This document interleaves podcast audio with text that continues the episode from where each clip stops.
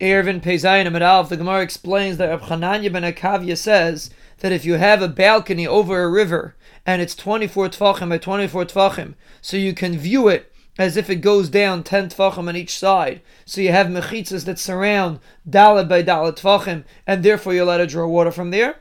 The Gemara says he doesn't necessarily hold like Rabbi Yehuda by us. That's also makel regarding mechitzas, and says that you can use the mechitza of the chatzer to be considered a mechitza over the bar, because Rabbi Yehuda only said when you're saying gud achis, when you're just bringing the mechitza down, but to actually bend a piece of wood, which is called kaif, that maybe Rabbi Yehuda doesn't hold of.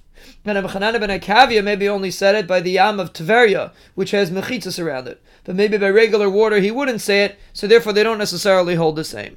The Gemara explains according to Abchanan ben Akavia, if you have a piece of wood less than three tvachim away from the wall, then it only has to be 24 long and 11 and a little bit wide, because you can say lavud and you could have your four mechitzas without a 24 by 24 and if the piece of wood is standing up against the wall, it has to be 10 tfachim high and 6 tfachim and 2 mashahus wide in order to be able to say lavud on both sides, and you could also have 4 machitzas. And if it's standing in a corner, you need 10 tfachim high and 2 tfachim and 2 mashahus wide in order to be able to say lavud on two sides and have 4 machitzas.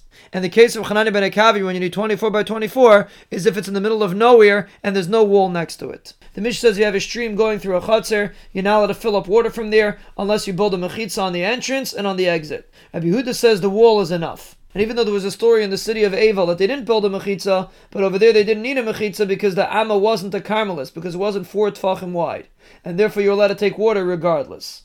The Brisa says if you have a stream of water going past the windows, if it's three tfachim wide, you're not allowed to draw water from it, and if it's less than three, you are. And Shimon says if it's four tfachim, you're not allowed to, and if it's less than four, you are. And the Gemara says three pshatim in the Brisa. The first pshat is that the banks are less than three tfachim wide, so then they're considered a makom ptur. And because you want to take water from the stream, which is a carmelis, and you want to bring it into the window, you have to stop on the bank in order to separate that it shouldn't go directly from the carmelis to the Rosh.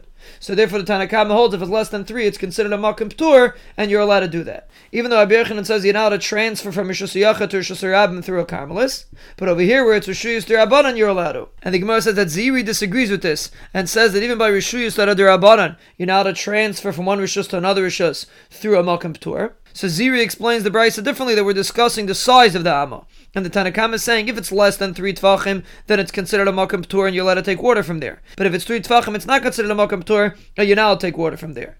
And even though Avdimi said that a makam ptur is less than four tvachim, that's going according to Shimon Lil, but according to Tanakama, three tvachim is not considered a makam ptur anymore. The Gemara makes a third pshat that the Brisa is talking about a case where the Amma was a Carmelis, but you made a mechitza by the entrance, and the mechitza was two pieces of wood by the entrance and the exit. So according to the Tanakama, if you have less than three between them, you could say lavud and you have a good mechitza. And according to Bishim Leal, he holds lavud is four, so if you have less than four between them, then you have a good mechitza. And that's the machlekes. The Mishnah says if you have a balcony on top of water, you're not allowed to fill from the water on Shabbos unless you make a mechitza that's 10 tfachim high, whether it's on top of the balcony or on the bottom of the balcony. And if you have two balconies next to each other, if the top one made a mechitza and the bottom one did not, they're both asur unless they make an air between them. The Gemara says that Hanani ben Akavia disagrees, and he says you don't actually have to make a mechitza, even if the platform is just 24 by 24, and you make a hole that's 4 by 4 tfachim in the middle, that's enough that it should be kosher. And the Gemara says he only said it by the Yam of Tveria because it's surrounded by mechitzas, and that's why he was mako with this mechitza. The Gemara says three things that Hanani ben Akavia did for the people of Tveria. First of all, he did this kula that if you want to draw water from the ocean, you can make this piece of wood that's 24 by 24. Second of all, if you got up early to take straw out of the fields to cover fruit with it, if the reason why you got up early to get the tvua is not because you want the liquid, but just because you have to go to work, so then you don't want the liquid, and then the payers are not considered huksha to be mekabel tumah. And the people of Tver used to get up early to go to work, and therefore the liquid was not machsha the payers to be mekabel tumah. And the third thing was that you're allowed to dry off with a towel on Shabbos, and we're not afraid that you're going to end up squeezing the towel.